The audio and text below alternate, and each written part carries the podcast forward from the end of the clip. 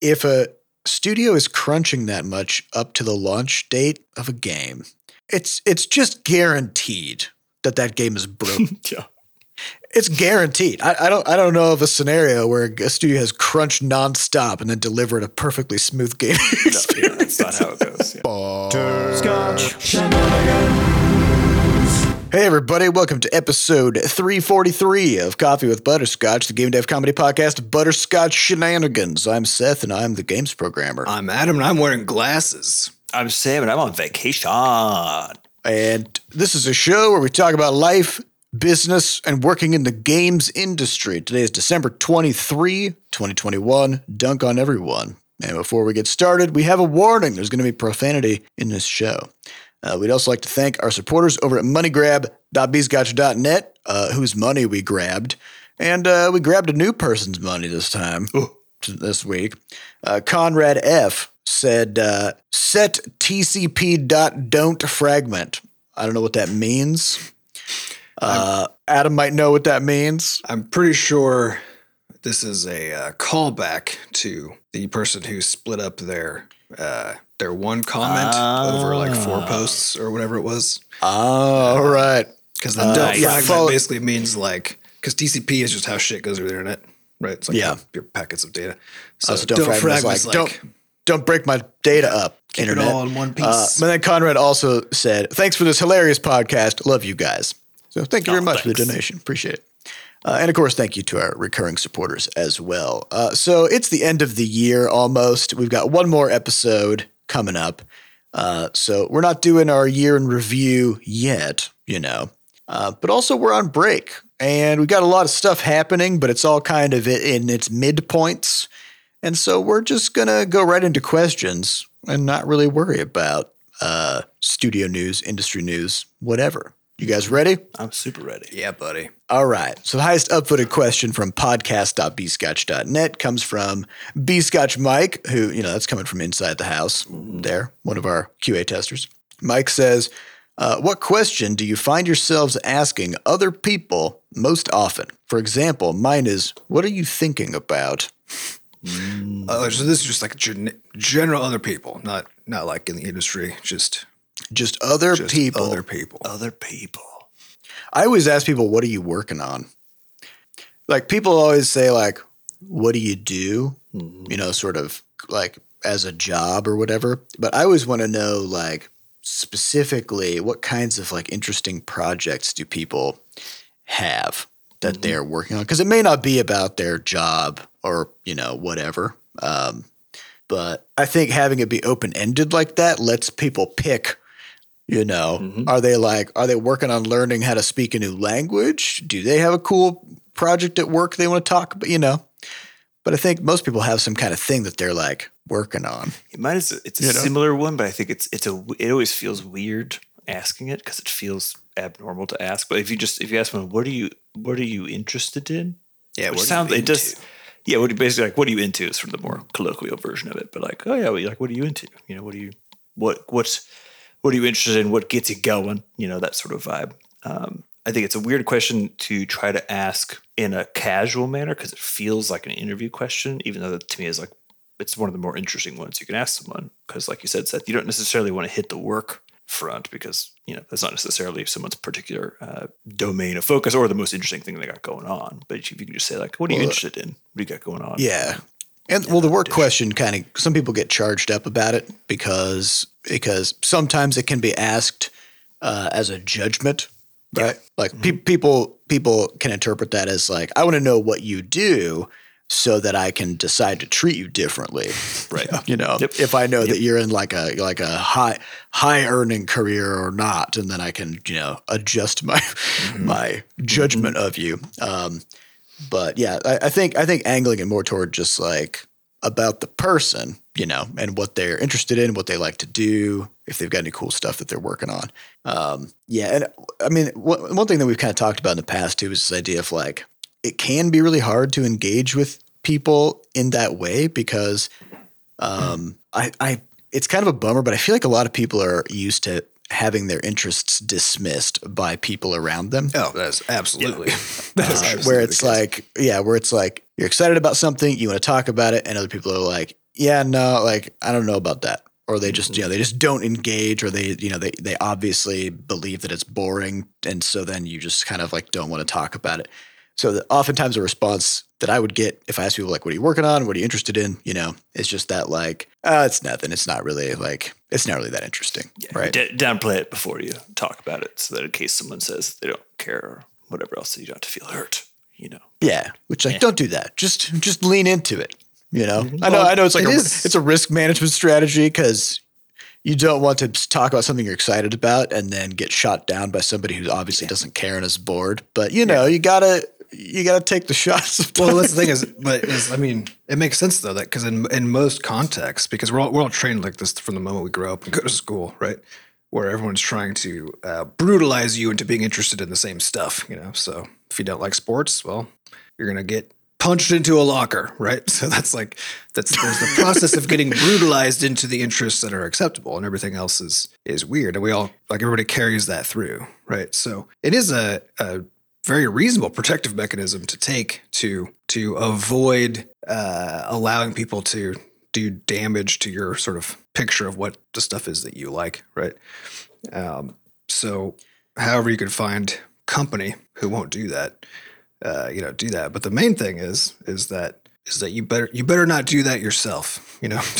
well, and I think I think it's kind of it's this kind of a framing thing, but it's like I don't I don't think it's even just about like quote brutalizing, but it's just about like let's say because I'm I'm personally not interested in professional sports, Mhm. um, but a lot of people are really interested in professional sports, right?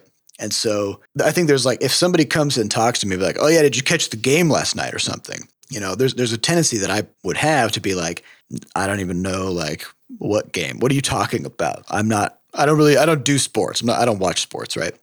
Um, but but I think trying to find some way to engage with it where it's sort of like because people love teaching people about the thing that they're interested in. Yeah, if you if you remain actually curious about stuff as opposed to being like I don't sports, so I don't even care if it's like oh I you know I didn't I don't really follow sports too much, but but what happened? Yeah. You know, anything cool this so cool? You know. Yeah, Yeah. Um, yeah. And so kind of like people just you know? Yeah, because because if you always shut it down just because it's not something that you you know are customarily interested in, then you're gonna miss some cool stuff. And like one of the things that we've talked about uh, about like what's cool about game development, and one of the things we love about it is that it's it's a cross blending of just tons and tons of disciplines, right? And so the more broad your knowledge about the world and your understanding of just like what's going on, whether it's football or you know Star Wars or you know like what whatever, um, those things do pop up. And so just try to engage in whatever level you can if somebody comes to you and they're like super pumped about something. My favorite is Uh, like I think it's a good rule of thumb to have uh, a follow up question actually in the back pocket, which is as simple as just saying, "Oh, tell me more about that." Like Yep. you say that to someone, people are like, "Oh, okay." Like I can kind of, you know, I can kind of get into a bit, and then again, it's like you let people choose, you know, what level of uh, participation they want with regards to that. I think it's that's a really fun way to do it because even if you don't know anything about whatever they're interested, or if you know, the thing is, if someone come up to me, you know, and they said, "Oh, I'm really into NFTs," you know, uh, well, it might be the case that I'm like, I don't really care about these, but like I'm super interested in why they would, you know, and we could talk about that. Like, and I don't have to be, I'm not, don't need to show up and like try to dunk on them or could change their mind about something, but just like still get into why they're into it because it's fun to be Yeah, into well, yeah, it- stuff with people. it always depends on the like the level of badness if a thing is bad, right? Like if someone's into something that's just a, literally a bad thing, then you know you don't want to advocate for that, right? But so I'm not saying that NFTs falls into that category. Um, but if You mean like if somebody has some particularly uh, not great Views ideas or about opinions about people, yeah yeah, but people aren't usually people you don't usually say that as a thing that is the of the an interest. of What are you interested in? Well, hate. Uh, I'm, I'm really into hating certain. Oh, yeah. groups I of mean, people people. get there pretty actually. Uh, but they do get they do get there But, pretty uh, fast.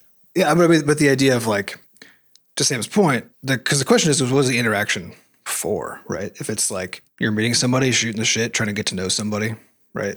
Then, uh, then, and someone brings up something that you're not into, um, or that you are actively hostile to for some reason. Uh, unless they're trying to sell you that thing, you know, like if they're trying to make you buy an NFT or they're trying to sell you on the idea that like NFTs are super important or whatever, um, and like and now all of a sudden you're being proselytized to, I think it's okay to maybe push back on that, right? But if they're just talking about it because they're into it and they're just talking about why they're into it, all that kind of stuff, that's a different kind of. That's them just sharing something that they're into. Yeah, it's a question of if the conversation is about shoulds versus ises. yeah, right? So if they're talking about what what they like or how something is, right? Then it's like, oh, okay, yeah, let's talk about that. But as soon as they start start telling you what you should believe or what you should do, you know, based on well, like what they're interested in, that starts to get annoying. so, so don't definitely don't do that. Um, Yeah. You know, if, But it's- if, if I ask somebody about football and they're like, "Oh yeah, you should really like start watching because it's uh it's so good," right? It's like, okay, well, like I are actually I'm my cup is full. Like I already do have a bunch of interests, right? So when you're telling someone that they should start doing something, uh, that's that's kind of an awkward thing now because they may not be able to, and they don't want to engage in the conversation that way, you know. Uh, so, anyways, that's Yeah. that's kind of awkward. But I think the thing for like for so and speaking from my own experiences, like because we we've all been guilty of this, right? oh yeah, Through through our lives of it's hard not it's hard not to. it's hard not to, like, but and there are a lot of reasons for it. And some of them feel feel well earned, you know. So like for it was very easy for me to be extremely dismissive of sports and people who are into sports. And for me, it was internally justified as karma because of how much sports dominated and, and made my life difficult growing up as a child. Yeah, we're from Iowa. We're from Iowa. Yeah, so, it was. It's the only thing you're allowed to like. Anything else is is inappropriate, right? Um, and and so I'm just. It's everything is saturated with it constantly, and like you can't get away from it. And it's all everybody will talk about. And when you don't care about it, you just want it to stop, right? And so what that meant for me was to develop a hostility towards it, so that I would be just very dismissive, right? As a basically a, a part of self protective mechanism, but mostly honestly, like me trying to get Well, you sort of- retribution. You do the bullying that was done to you is sort of Yeah. usually what happens, right? It's easy to fall into that trap because Yeah. it feels Send it right. back. It feels justified, and uh, and you know, and some sometimes in some certain kinds of cases it is, but not with respect to just what people are interested in. You know, that's not one of those cases. Uh, so so we've all been there. Just be be nice, be careful, just be interested. You know, Yep. Yeah. And if somebody is, yeah, if somebody's doing that pro- proselytizing of their interests or whatever, uh, yeah, just try to find a way to, you know, tastefully disengage without, you know, flipping it back on them aggressively. 'Cause, I mean, I know that that's that's something that I went. I I think I think it's something that a lot of people go through, especially like around their like early twenties, kind of like oh yeah, college college just the- years yep. because yeah because like you do get to suddenly find people uh, who do share your interests Mm-hmm. and it's very easy to land in sort of a, a tribalistic like us versus them mindset where like now you've managed to create a bubble for yourself right um, and being in that bubble is just as much about who isn't in the bubble as it is about who is in the bubble, right? So whether it's like a bunch of people who are really into gaming and are like not not not it's not even that they're not interested in sports, right? But it's that they like hate the idea of sports and they're that they talk shit about people who do like sports, right? Um, so now you you go from like being uninterested into a thing to being like actively hostile toward that thing, and that's like an easy trap to to fall into, you know. Uh, so just you know, be careful, be careful about that. Uh, next question comes from PS, PS7 Cho, who we haven't heard from in a little been a while. while. So, uh, who says, Sam, how did you find your mentor, or how did your mentor find you? Are you now mentoring? Ooh. Um, yeah, I think I've I think I've mentioned this maybe on the podcast here or there, but the general story for uh, myself for finding my mentor came from basically taking a class, and I was just very alert and very interested the whole time because it was very interesting. And You gave a shit. I really gave a shit, and uh, mentors tend to pick up on that, and then uh, those relationships I found when they happen very naturally, not within like a structured sort of environment, um, tend to follow that particular path. Which the mentor notices that someone's just like really into it, and so naturally just wants to share whatever they got. Uh, It's just like we were talking about. You know, pe- people who are really into a thing love to re-experience that thing through the eyes of a of a newbie, you know, and like help teach it and help someone along that journey because it's very nostalgic. It's very satisfying. You know, you get a lot out of it emotionally, I think. Yeah, and so But they have to care. They have to. Re- they have to be able to receive it, right? And so, like, that's the vibe that you put out, right? Hundred percent. like, Yeah, I want to Yeah, know about this. Yeah. you have to not feel like you uh like your like you said like is your your cup is already full or like you're somehow already have all your opinions formed about this thing because mentors aren't there to uh they're not trying to convince you of anything actually. Uh, it's very basically guiding you through a, a learning process. And so uh, he and I were extremely close for actually I think still are. I mean I actually chatted with him uh, just two weeks ago for like three hours. Um, because basically every time we get together we end up chatting for somewhere between three and five hours. No matter if it's been six weeks, if it's been six months, it always basically the same amount of time. Um, so I kind of have to clear my schedule for the day to, to do it. So it's like an afternoon thing. So we're still very close. Uh, and yeah, I, I, the thing is, I appreciated all that um, just sort of life advice too that came along with the basically tech. He, he considers himself more of a technologist, and so a lot of the higher level philosophy of that, not necessarily about web development or design or whatever else, but just about you know doing what technology is for and also what a good life looks like and stuff like that. And yeah, I do actually mentor uh, currently. So there's there's uh, one or two people who I one person in particular who I've who I talk to every single month, um, basically every four weeks for about an hour. Uh, we kind of talk through what's going on in her studio and what um, kind of moves moves she can make to keep on improving that thing and and they can get their games out and stuff like that. And I've it's a really it's a been a fascinating thing. We've been doing it almost for a year now. Um, if It's not been a while, yeah. Yeah, and it's been fascinating because it gives me the opportunity to see, you know, some other angles to problems that we've experienced before, but also to to understand really that uh, the path is more or less the same every time. And the purpose of a mentor to me is not it's not really about avoiding the mistakes because they're sort of like even if you understand, you kind of like You have to make the mistake. you have to make it to fully. Somebody can tell you. Somebody can tell you a thousand times. Like, by the way, there is a cliff up there, and you're like, I don't know though. I got. Or you could be like, okay, I'm yeah, gonna keep I'll watch out for it, and then you just fucking go off the edge anyways, right? Yeah. Um, And the mentor is there to kind of like catch you right as you're falling off the cliff and be like, okay, what did we learn? yeah, I think it's about the it's about the quickest quickest recovery and better uh, sort of solidification of whatever the lessons are, so that you sort of you don't actually like you know with the cliff metaphor, you don't actually fall all the way down the cliff and then take another fucking year to get back up to where you were before. It's like yeah. it's just They've got blip. a rope or they've got some way to kind of get you back up. You know? So it's been it's been very enjoyable um, and very meaningful for me actually. And I I had asked her this past uh, past one. I was like, hey, I was just out of curiosity because I was like, I'm having a good time with this, of course, but I want to make sure that like we've been doing it for a year, and I was like, so there's it's no a good check in to have. Like, Yeah, I are do you like having- miserable. yeah with, with any of these recurring uh, recurring things that don't have an obvious out, right? Whether it's a book Yeah. club, uh, you know, things that aren't seasonal, basically. I do like to check in basically once every quarter and be like, where are we at? Do we need to keep doing this? Do we need to do more, less, whatever? Um, and she was like, oh no, no, no, like this is this is like the fucking best as far as like one hour of time per month getting this like just huge amount of sort of uh, insight and stuff like that. And mainly I just ask questions anyways. So, you know, it might be it's it's one of my favorite things because it makes me feel it's a practice of doing the kind of design uh, forensics that we do ourselves, whether it's with the game, with production, whatever else, where someone says, "Oh, like, you know, we tried to do this thing, and it's like it just isn't working." It's like, okay, what do you what do you mean when you say you tried to do this? Like, what is that? What did that look and like? what do you it's mean by working. working?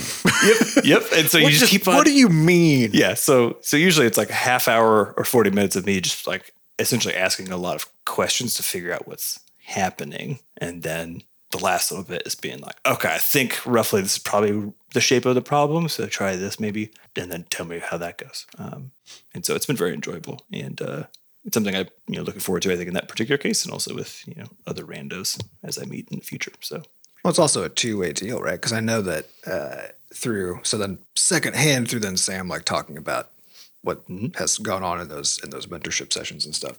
Um, then we've you know learned about how another studio is like getting off the ground and operating. It's working under very different constraints and resources than we are, um, with like an active publisher and all this other stuff that's going on. Um, and so then they they have a highly overlapping but still very different set of problems. Mm-hmm. And being able to evaluate and like update our own mental models of what it means to work in the games industry with a very in-depth understanding of a completely different example mm-hmm. is very very useful. So I mean, any good mentorship slash you know like a industry kind of relationship where there's there's a we're trying to solve a common set of problems together, kind of a vibe to it. You know, um, there there will be some amount of of uh, two way exchange, right? Definitely. Oh yeah. And that's what makes because I think I imagine for Sam probably like a lot of why it's fun is because you're not being presented with oh here's the same problems that we faced. Let me just tell you what we did. Right? That's that's not what it is. Right? It's Yeah. it's she's talking about their problems which are related to ours but different, and now you are going to be better at seeing the kinds of questions that you can ask because we already dealt with that kind of thing a long time ago Some some version of some that version problem. of it. And so we have a head start on being able to ask questions in that dynamic. Um, but the example is different though. So it's not just here's Their what you're supposed to different. do. The right? time is different. The context is different. Yeah, but yeah, you might be able to clarify. Yeah. Hundred percent. I think that the the difference for me is, you know, I used to write a lot of articles on uh, just how to think about whether it was design problems in, in the original Crashlands or how to do some art stuff or whatever else.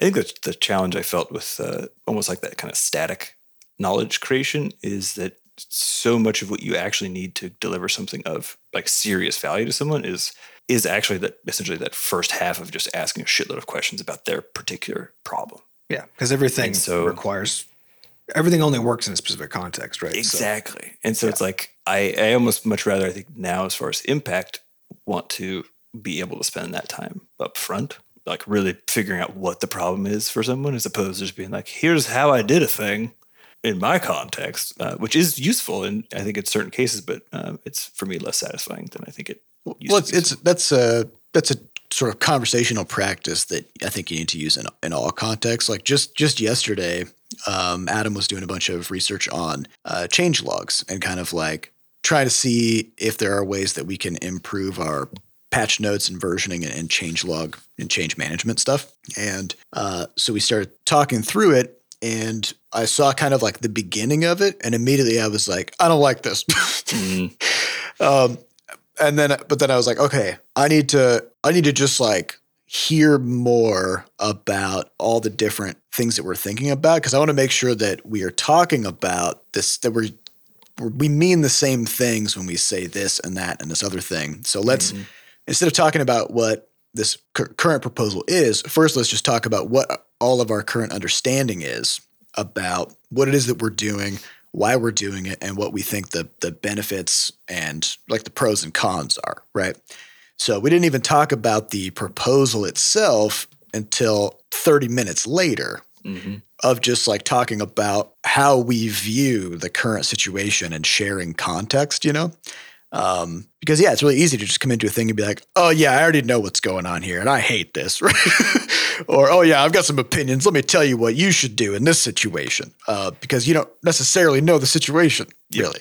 Well, I think the, to be the mark of someone who you should consider listening to is usually uh, whether or not they've they've listened to you first. Basically, like if Yeah. you ask if if someone solicits a bunch of questions in sort of the opening gambit of a conversation, then I think you're you're generally on a good track to know that like okay, this is probably actually going to be some good stuff coming out. But yeah, if you're like, here's my problem, they're like, I got I got hours of things I could just tell you about mm-hmm. stuff. It's like not usually good. It's like you're not here Yep. to not here to demonstrate your expertise. You're here to assist. And I think it's that's It what is- it's, and been it- a good yeah. practice. and and if you're not used to that as a person receiving it, like as a if you're if you're going to somebody and asking for guidance, advice, uh, critique on something, whatever, right? Um, mo- as we like go through all the various training systems that we go through, uh, mostly it's presented as like there's a smart person who's an expert. You give them the thing, and then they just given only the Tell- thing, they just tell you some facts, right? Uh, and the reality is not like that at all. But it's a, it's a weird thing to experience for the first time because it feels like you are being critiqued because somebody will start asking you questions, right? They're just drilling Infinite down. questions. Questions. Around, right? And so, yeah, and some of the questions are very maybe very basic Mm-hmm. you know uh, so so uh, my, my wife is currently on a tennis uh, boot camp basically in singapore um, and she's been playing tennis for 27 years and one of the first things that happened when she got there was her coach was like okay first off you're not holding the racket properly Al- also the tension is wrong in your strings, right? And so if you and, and so he you know, explained like why that why that would be a problem and then also like took some video and kind of showed her some comparisons of like what she's doing versus what like you know pros are doing and stuff. Um, and it can i think that there's a natural instinct there to be like excuse me? Uh, i'm not here to i'm not here to talk about the basics. I'm here to get advanced coaching right? Um, but if if the coach ignored that and didn't ask questions about even the basic stuff at the lowest level, like just what, how are you holding the racket, right? Then you actually can't get to the advanced stuff because it all builds, right? And so, like a, a, an expert who knows what they're doing will sometimes drill down and ask you questions that are just almost insultingly basic sometimes. uh, Well, and it goes that's- and like the exact rationale goes either way too, right? If you're now listening to somebody describe something and that you're like getting critique, you're learning something, whatever it is, uh, and they're and they'll they'll say things that they say as if the meaning is obvious, right? Because Mm-hmm. they're speaking with fluency from a context of expertise. Yeah, or even just acronyms. I love when people hit. Yeah, exactly. They'll Yeah. drop an acronym. I'm like, I don't know anything about your Well, it, in What are you any doing? terms, right? Any jargon at all, because and that's, that's part of what comes with fluency is that is the use of those terms. Because for people who are fluent in those in those uh, domains of of uh, definitions of words and concepts, right? That's how they communicate the most effectively. Because those jargony is. words they're loaded. means something very precise. That's why we have jargon, right? And so, uh, but as soon as you go to somebody who doesn't have that, then and are trying to like talk through something, right? Then they won't. They'll that person will be talking as if everything they say makes complete sense, is completely comprehensible, right? Because that's what they're used to. That's how they're used to describing that topic, especially the deeper somebody gets into some domain of knowledge while also not doing very much talking with people and working with people who are not nearly that far up so they don't have practice doing that. The end result is that they just they'll say things as if you know what they mean right? Which makes you on the other side feel like oh i guess Should I like pause should- this. yeah because like, this is my fault for not knowing this right? Well, Like, I think even the more sinister one is when you both are using the same words in a jargony way, but you mean totally different things. Oh, This yeah. was like our, our change log thing actually was like most of our conversation was like, what's a change log? What do you, when you when you say change logs, what are you even talking about? Yep. Because here's what I think of that as. And it turned out that we were thinking of them as two very different things, right? Um, and so, of course, if we have a conversation about how to overhaul our changelog system, uh, we both have a totally different picture of what the changelog system is, right? Um, and so you can't actually have a conversation unless you settle on the basics. But that means, like you guys are talking about, either recognizing when you have no clue what the person i- is talking about, or if it starts to feel like they're saying things that don't make sense to you, even though the words they're using are familiar, right? Mm-hmm. Mm-hmm. Uh, because you could be like, okay, hold on, I think we need to talk about terms here. Yeah, and actually, this is one of my favorite things to do in conversation with someone. Because again, when you're talking with someone who knows, who really does know what they're talking about, and is like, and they're also they're very interested in it. Uh, like I've actually, I've never had a case where I've stopped someone and been like, "Sorry, I don't know what you know, you know, X X Y Z acronym means. Can you can you tell me what that is?" Uh, where they've been like remotely upset or dismissive about it. Uh, oh yeah No, and so yeah, that's one of Well, those. it- yeah, that's one of those things you harbor in your head as like a possibility that like literally almost never happens. Like or that they'll like even if they don't do anything that they'll now think worse of you because you didn't know what that thing no, was you people know? are usually actually if as soon as you start asking questions that actually drill in a little bit, then you are a very you're a very engaged and active listener, and it's exactly the sort of thing that people appreciate the shit out of, right? Because it's like, Mm-hmm. uh, like I, yeah, basically none of my conversations I've had have gotten less. They usually get more amped up if I start asking questions to clarify very small words, right? Uh, because people are like, "Oh, this person's like really Paying here, attention. really Now there, there is a window though, so you know you guys probably have that scenario where like somebody tells you their name, but then you miss it, and then oh yeah, yep. And then too oh, much time passes, Yep. and then now you can never learn that person's name because mm-hmm. you know the window has closed. Right. I So the mostly same thing just goes with don't like know people's names as a consequence. the same thing goes with jargon, right? Which is like if if somebody's having a conversation with you and you hear a word that's unfamiliar, and it, sometimes immediately you'll be like, okay, well, mm. I think I know what that means, but I'm going to try to like I'm going to keep listening and use context clues. Yeah, because you try to compute it yourself first, while as the mm. conversation keeps going. So then, like after a while, they've said the word several times, and you're like trying to follow along, and then five minutes in the conversation, you're thinking like, I don't, I, I don't think I can ask. I don't think I can ask what this word means anymore because that would mean that I've been pretending to understand what they're talking about this whole time, and I totally didn't. And then like, that's not going to be. There's a, yep, there is an easy script for that though, which is just basically just like, oh, sorry, hold on a second. I thought I understood what you meant by you know this word, but I'm hmm. pretty sure that as as this You conversation's going it. on, I actually, Yep. I actually don't know. So if you could explain that, maybe we can go back a little bit and you know talk back through it. yeah. Um, Yeah. yeah, you can. But yeah, it- again, like nobody's nobody's gonna be upset about it or whatever, and you just gotta you just gotta own the own the lack of knowledge. Be like, oh yeah, sorry, actually, I I don't know what you I don't quite know what that means. Can you fill me in on that? so, uh, anyways, next question comes from Captain Jazz, who says, following you all discovering DevOps, you guys quickly implemented the concept of small batch sizes into Levelhead, which later turned into uh, larger batch sizes as project complexity increased.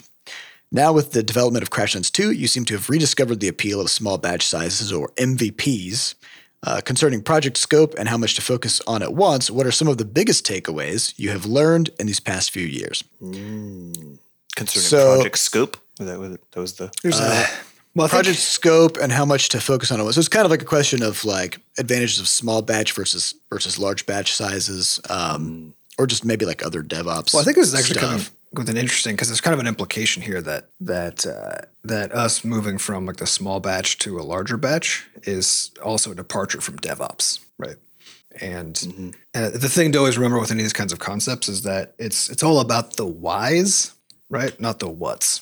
It's about because why are you trying to go for small batch? What's the idea there? Well, the idea there is that you get to deliver stuff through the system faster. All the systems keep on running. Work doesn't pile up. Things get critiqued really quickly, and they get and errors get discovered. Like so that things don't have an opportunity to become a big problem. Right. Mm-hmm. That's kind Yeah, of yeah. well, well, in a in a more zoomed out way, small batch is about integration.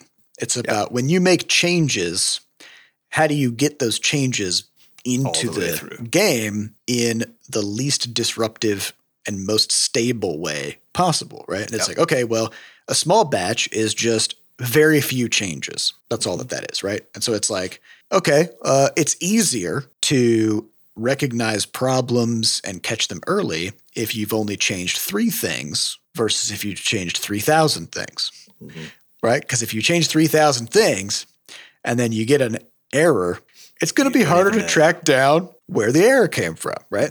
And so, so at its core, the why of small batch uh, delivery is about integration. so yeah. so integrating now, changes. Now bringing that into like so in Levelhead, uh, what what they're talking about here is that when we started early access, we were doing a new release every week in early access with like one new item or a few new items or something like that, but a little, a little bit of new content and a lot of bug fixes every week. And after the first, I don't know, six weeks or something, we kicked that out to two weeks. And then a little after that, we kicked it out to a month.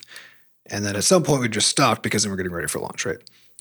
And the reason we did that was because we once we got through like the stack of kind of very small features that was like adding a new item, so like it sort of fits right into the ecosystem nicely. We had a good systems for that uh, into a place where we wanted to add a new system or dramatically overhaul something or whatever, uh, where there weren't stages in between, like the idea of that and delivery of that, where we could deliver something smaller Piecemeal, yeah. that was still do something in having delivered it, right? That, but it is still the smallest batch possible Yeah. for that feature. Yep. It's just that it was a three week batch. There was no other. There's no other way to break it down. Yeah. Well, but it's, but it's still being broken down because because it's still because the question is what are the batches, right? Because you're also doing this when you're working on the thing itself. Because when you're writing code, then you'll make the smallest number of changes you can. Change like fix one bug, add one minor feature, whatever, and Commit then that, you push it. and then you bake that into a version so that now like that's a stable thing that exists.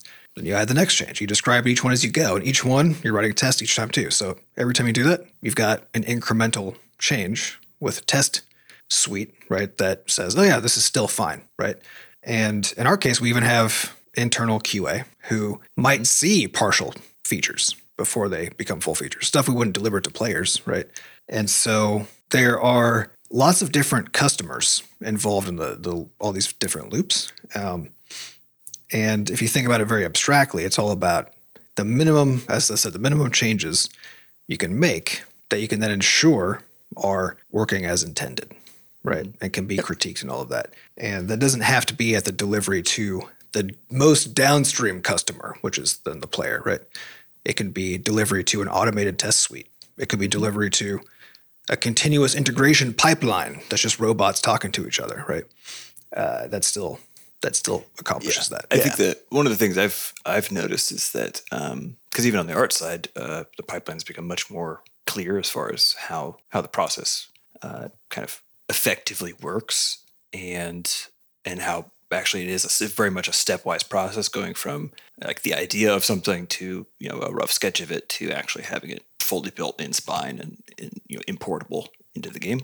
And one of the things i found interesting about that process as it's gotten more formalized is how while it is true that small batch delivery reduces say uh, like essentially the possibility of having a huge number of errors across multiple objects so for example if i if i made like 15 things and then dunk them all in. And actually, I've been making systemically the same error since the first one. Now I have 15 of these fucking errors to go fix, as opposed to if we had put it in, you know, I found it like first second.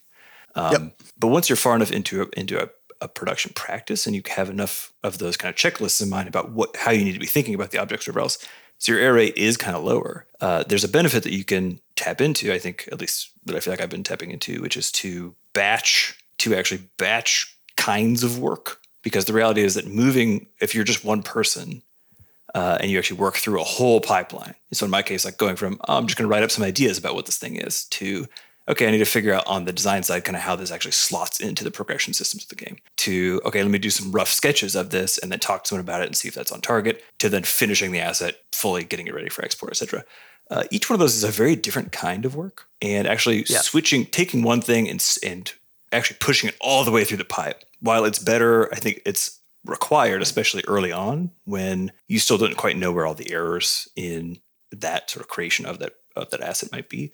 Once you actually have good, robust systems in place for making sure that the stuff you make isn't garbage, that doesn't require just implementation to test if it's garbage. Yeah. But actually, you know, kind of some of the rules or some easy ways to kind of get shorthand of it.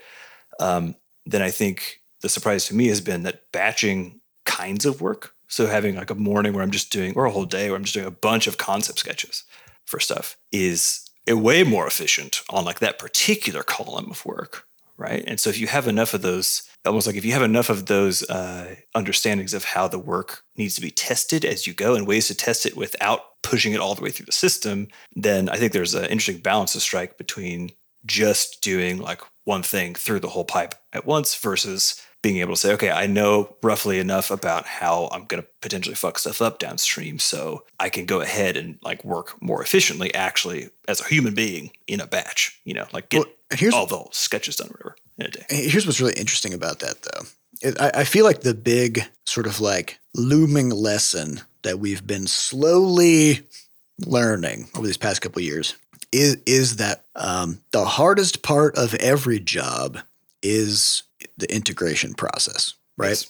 And so, so what you're talking about, Sam, like it of it being really efficient to like just do concepts for one day and then like then just do animation for one day. Like those are normally departments in a larger studio, right? Like there, like there will be concept artists. That's that's what that's just what they do, right? Mm-hmm. Um, but that doesn't mean that they just every day just make concepts because somebody needs to first communicate to them what concepts are needed Mm-hmm. And then when they make the concepts, they have to be able to deliver them in a way that is understandable and communicates very effectively what it's supposed to represent and how it connects to the broader vision of the game, et cetera, et cetera, right? Um, along, along with instructions of like to the 3D modeling team or whatever about how how they might envision you know certain things. Mm-hmm. Yeah, yeah, and so it's like part of their job is drawing the concepts, but the other part is receiving communication from one end and sending information to the other end, which that's the integration part, right? Mm-hmm. It's like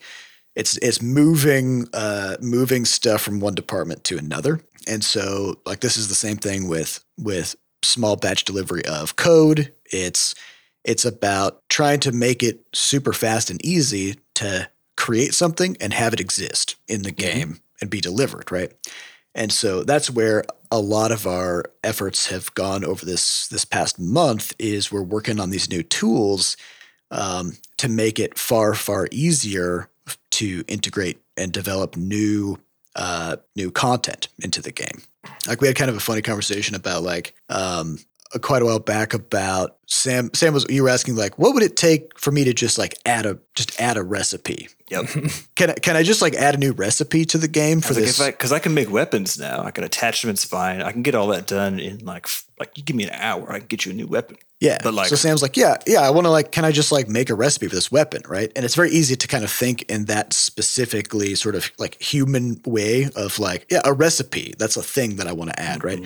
Except a recipe is for an item. So the item has to exist. So you have to know how to add a weapon to the game. And also, the recipe is going to use a couple of maybe new materials that don't exist. So you have to know how to add uh, loot drops to the game, mm-hmm. right? Which means that you have to have a way to easily add loot drops. And like, what if the loot comes from a new resource? Well, now you have to mm-hmm. know how to add that resource to the game, and also how to make that resource appear in the world. You know, and so mm-hmm. suddenly, so suddenly, um, and well, then on top of that, like the weapon has to be able to do damage to things and have like certain traits to it. So you have to know how to customize the. And so suddenly, like a recipe is actually just this little sort of interdependent linked node in a web of in, of integrated decisions that you have to make into a, a larger system, right?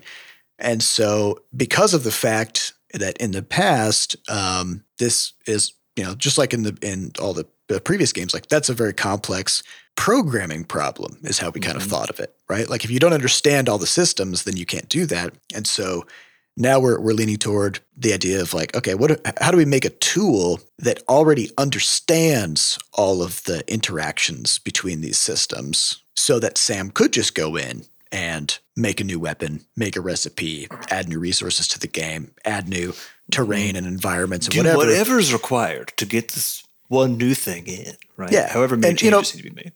Yeah, and maybe there's some fancy extra layer, some new, very custom mechanic that needs to happen. It's like, okay, that's where I should come in as the programmer, Yep. right? Pro- program a new a new mechanic.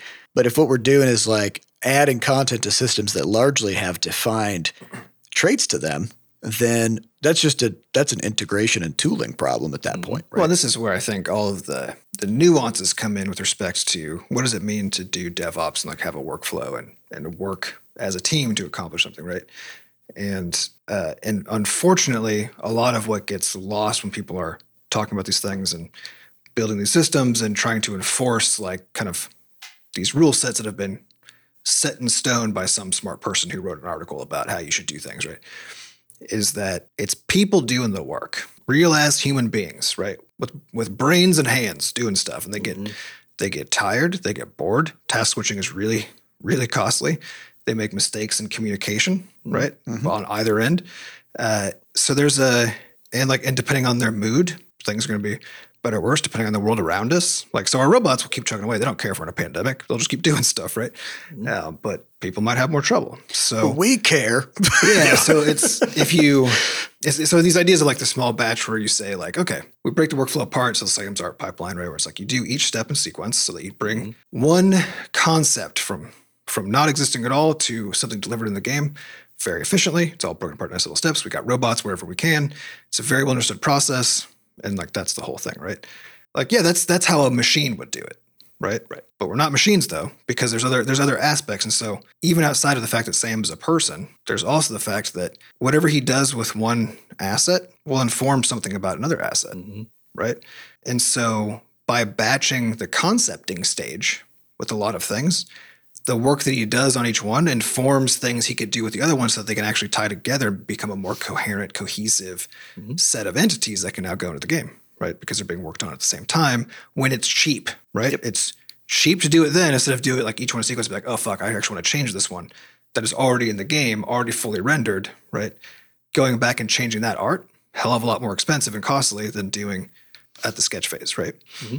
So you have to always make sure that you're treating this as like, okay, this is a people problem. It's always a people problem. Is how do we make the tools and the workflows assist people to accomplish the task that we need collectively to accomplish whatever we're doing? And the what the robots are for and what the pipelines are for is to remove cognitive load and minimize errors, right? Especially communication errors. That's what it's for. What small batch is for is to minimize the cost of, uh, of Mistakes, basically. mistakes or just preferences to change something, right? Mhm. Um, but whether that is a small batch, like as a unit, or whether you're, you're batching things at a particular phase, but not like, but like Sam's not also running ahead making like, oh, I'm gonna, I'm gonna asset, I'm gonna make literally every asset for the game, all of them, as a pipeline, right? So like every asset is now sketched, every asset is now whatever, right? Like he's not gonna do that. Like that doesn't, that doesn't. Because again, at the end of the day, it's an integration problem. And so if you're assuming things about how the mechanics are going to fit together, or if you're assuming stuff about the technical requirements of a certain item, uh, then your first goal should be to like make some stuff, make a few things to test your ideas on how they fit together, which means getting them into the game, right? Yep. So if you, yeah, if you if you designed every single piece of the game, every recipe, every creature, every biome, whatever, uh, Yeah, before plugging anything in. yeah, and then you you know you hand that document over to the programming team, and you're like, "This is the game," and they just do it. Like everything will be wrong. Yep. Just just everything, right? Because you need to to you know iterate. You need to integrate your changes in, look at it, test it out. Which is part of the testing is stability, but the other part is just like, is this good? Uh, test it for whether it's hitting the targets, right? Uh, and then you you keep making changes. So uh, yeah, I mean, I, th- I think that's been kind of like just the big lesson this whole time is is trying to understand that the hardest part of all of this is just getting stuff into the game and delivered, right? Or like getting your changes made, getting your ideas in there, your art, your code, mechanics, whatever. Um, and it's really easy to, in the short term, focus on just kind of brute forcing your way through that, right? um, and not taking the time to step back and just ask like how are we getting sounds into the game how are we getting art into the game or new mechanics and what would it look like to do it differently and you know can we afford to take two months or something to like rebuild this entire system which is not Uh, a small batch. yeah. Well, and it, well, and there's uh, there's other issues, right? Because like, so our, our first game, Towelfight Two, was th- took three months. Our second game, Quadropus Rampage, also took three months, right?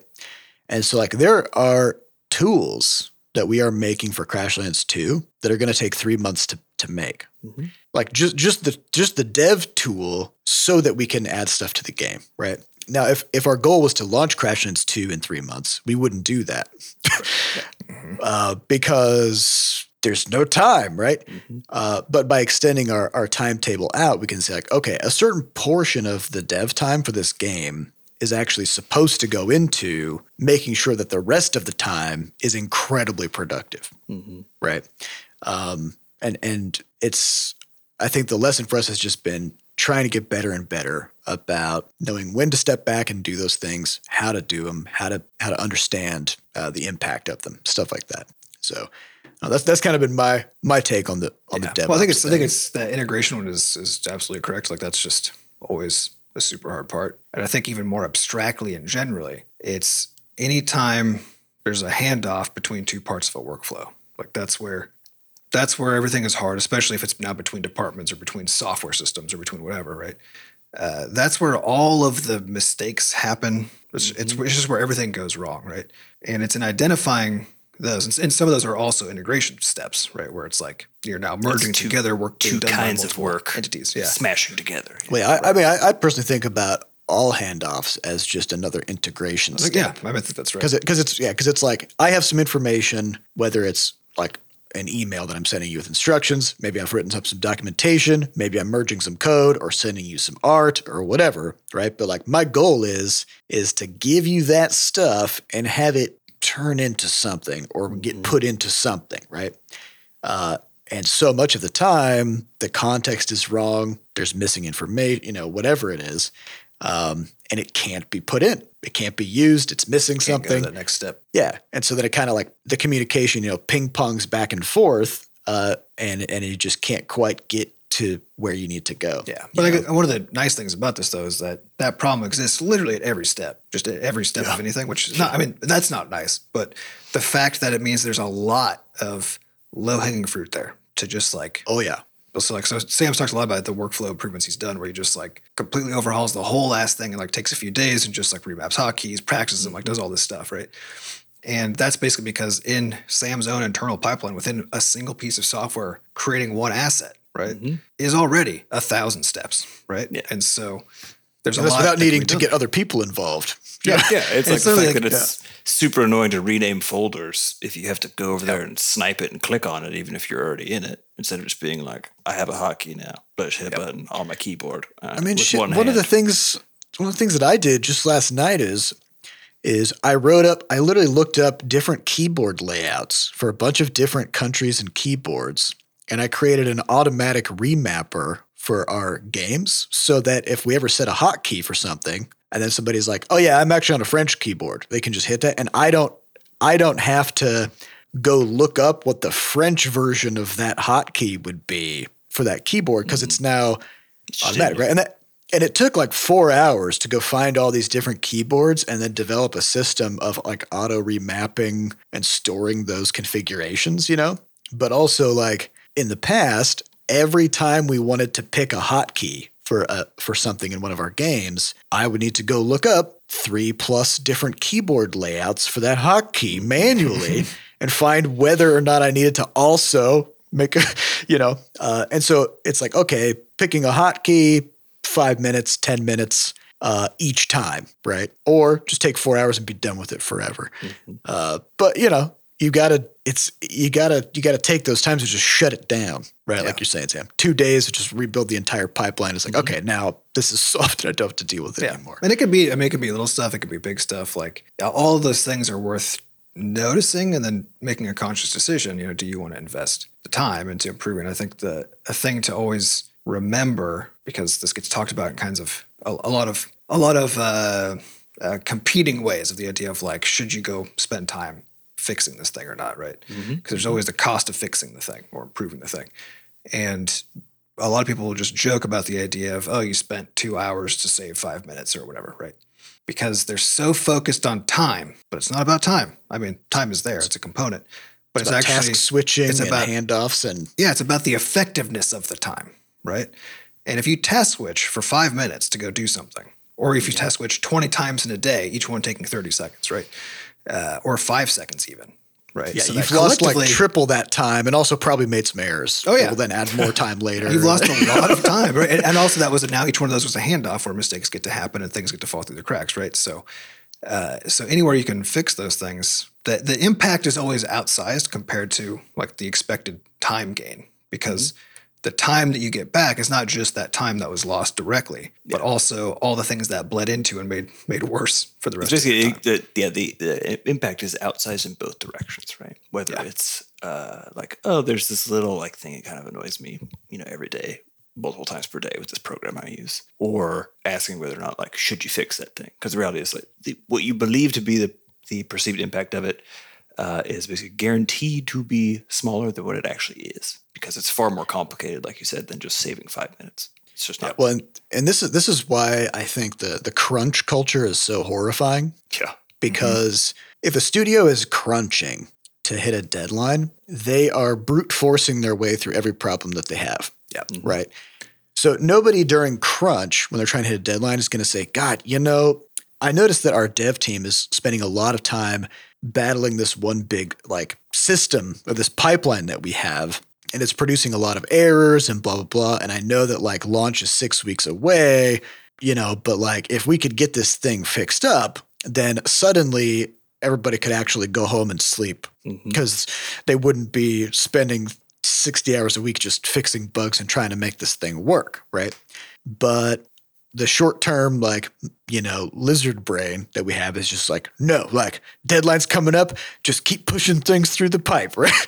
Uh, and so then you end up with just incredible reliance on broken things, and most of your work ends up um, it's not Just- adding value basically you're not yeah you're not adding value you're just trying to you're just trying to mitigate damage you know Yeah, caused well, it's by the your cost bad to systems. produce and maintain all of that work is so high. Like it is just so high because it's producing so many errors and is also coming out at a lower quality than otherwise would, and is also probably unmaintainable. Um, so that you, yeah i mean like this like the cyberpunk thing right like we you know we talked about it quite a bit back back then but but they were crunching and crunching and crunching for what like a year and a half or long something time, whatever it was, Um, and if a studio is crunching that much up to the launch date of a game, it's it's just guaranteed that that game is broken as fuck. Yeah. It's guaranteed. I, I don't I don't know of a scenario where a studio has crunched nonstop and then delivered a perfectly smooth game Yeah, experience. that's not how it. Yeah.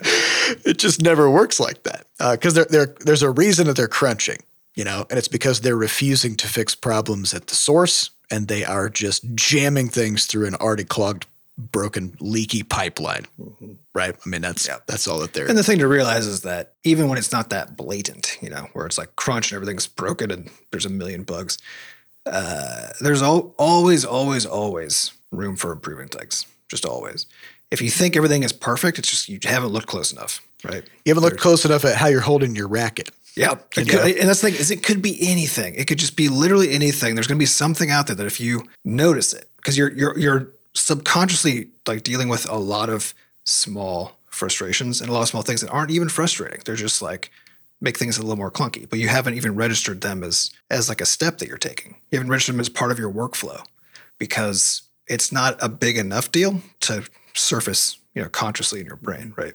Yep. Almost the entirety of what we do all day, every day is that stuff. That's where most of our time goes, right? So there's infinite room for identifying these little things and making them better. And it's and it's worth the time to sit back, document your workflow, every little fucking as if you're telling a computer how to do it, right? Every little thing. Like what is it you're doing and see if you can find things to improve. Yeah. Oh, this is actually something I'm doing over the break. We're on break now, started like today. Um, but yeah, over this winter break, I am I am going through the entire house and just turning the whole thing inside out and reorganizing everything. You know, it's one of those like spring cleaning things, right? But it's like uh, the little the little annoyances with how things are laid out or where things are or whatever. Like you you don't recognize just how much that fucks you up until maybe like one day you're really sleep deprived and just having a bad day. and then like then like doing five or six things that should be easy around the house are just hard because you just haven't taken the time to, you know, get it in order. and again, it can be little stuff, you know, like It's all it's Not- all if very a often it's little stuff. yeah, like if you live in a multi-floor house, right? And you don't have cleaning supplies on every floor, right? That just means when you need to clean something up, you'll be like, uh, Go upstairs, come back down. And have to go back remember- up again. that's a big deal, right? But uh, like we have little those little Raskog carts from IKEA that just cute little cute little metal guys, you know, that we just like can throw cleaning supplies into. It's like one on every floor. It's just like there's just cleaning supplies. They're just right there, you know. Uh, oh, that's a good idea. Yeah, we have we have cat litter also on every floor because we have a litter box on every floor, you know, so we don't have to. Because now when I look at the litter box, I'm like, down. oh, yeah, because it's like kind of has started to like it's been too long. I need to change it out, you know. And I'm looking at it, I'm like, oh, but I gotta trudge all the way down to the basement, you know, and then like pick up a mm-hmm. 30 pound bag of litter and bring it upstairs. It's You like, know what's kind of funny about that though is especially for like non-perishable things. I feel like people have a very unusual reaction to this, which is so okay. So I was reading about this this person who was complaining that that their significant other never screwed the the toothpaste cap back on. Hmm. Okay, oh yeah, and that this drove them crazy, right? And then somebody responded. They were like, "Why don't you just get your own toothpaste?" yeah. And then the person was like, "Yeah, but we don't want to spend that much money on toothpaste." You're spending like, You're not going to be using twice as much toothpaste. You're still going to be buying toothpaste at the same rate. It's just that now you're going to have one extra tube in the house, Mm-hmm. right? So when yours runs out, you buy a new one. When hers runs out, she buys a new one. But you're not both brushing your teeth at double the rate now. Uh, and so the same thing goes with like the cleaning supplies, right? It's like the instinct is just like, I don't want to spend all that money on cleaning supplies, right? It's like you already are spending that money on cleaning supplies. You're not going to be hosing things down with twice as much Windex just because you got a bottle upstairs and a bottle downstairs. Yeah, we have we have like four full bags of litter, like 30 pound bags of litter, just like yeah, house, it's you know? it's Like, not going to expire. Yep. You know, Just sitting Uh, there so just you know, just uh, if if you can, yeah, just get that and and populate it around your house. So, anyways, just yeah, think about that stuff. Uh, I think we got to wrap because that's all the time we have for uh, for this week. Uh, so we'd like to thank our producers Fat Bard and Jen Coster for putting the podcast together, and thanks to our community moderators who keep our Discord running. To get more involved in the Butterscotch community, just go to podcast.bscotch.net, where we have links to the Discord, a way for you to donate, and links to the archives. Thank you all for listening, and we'll see you next week. Goodbye. Bye.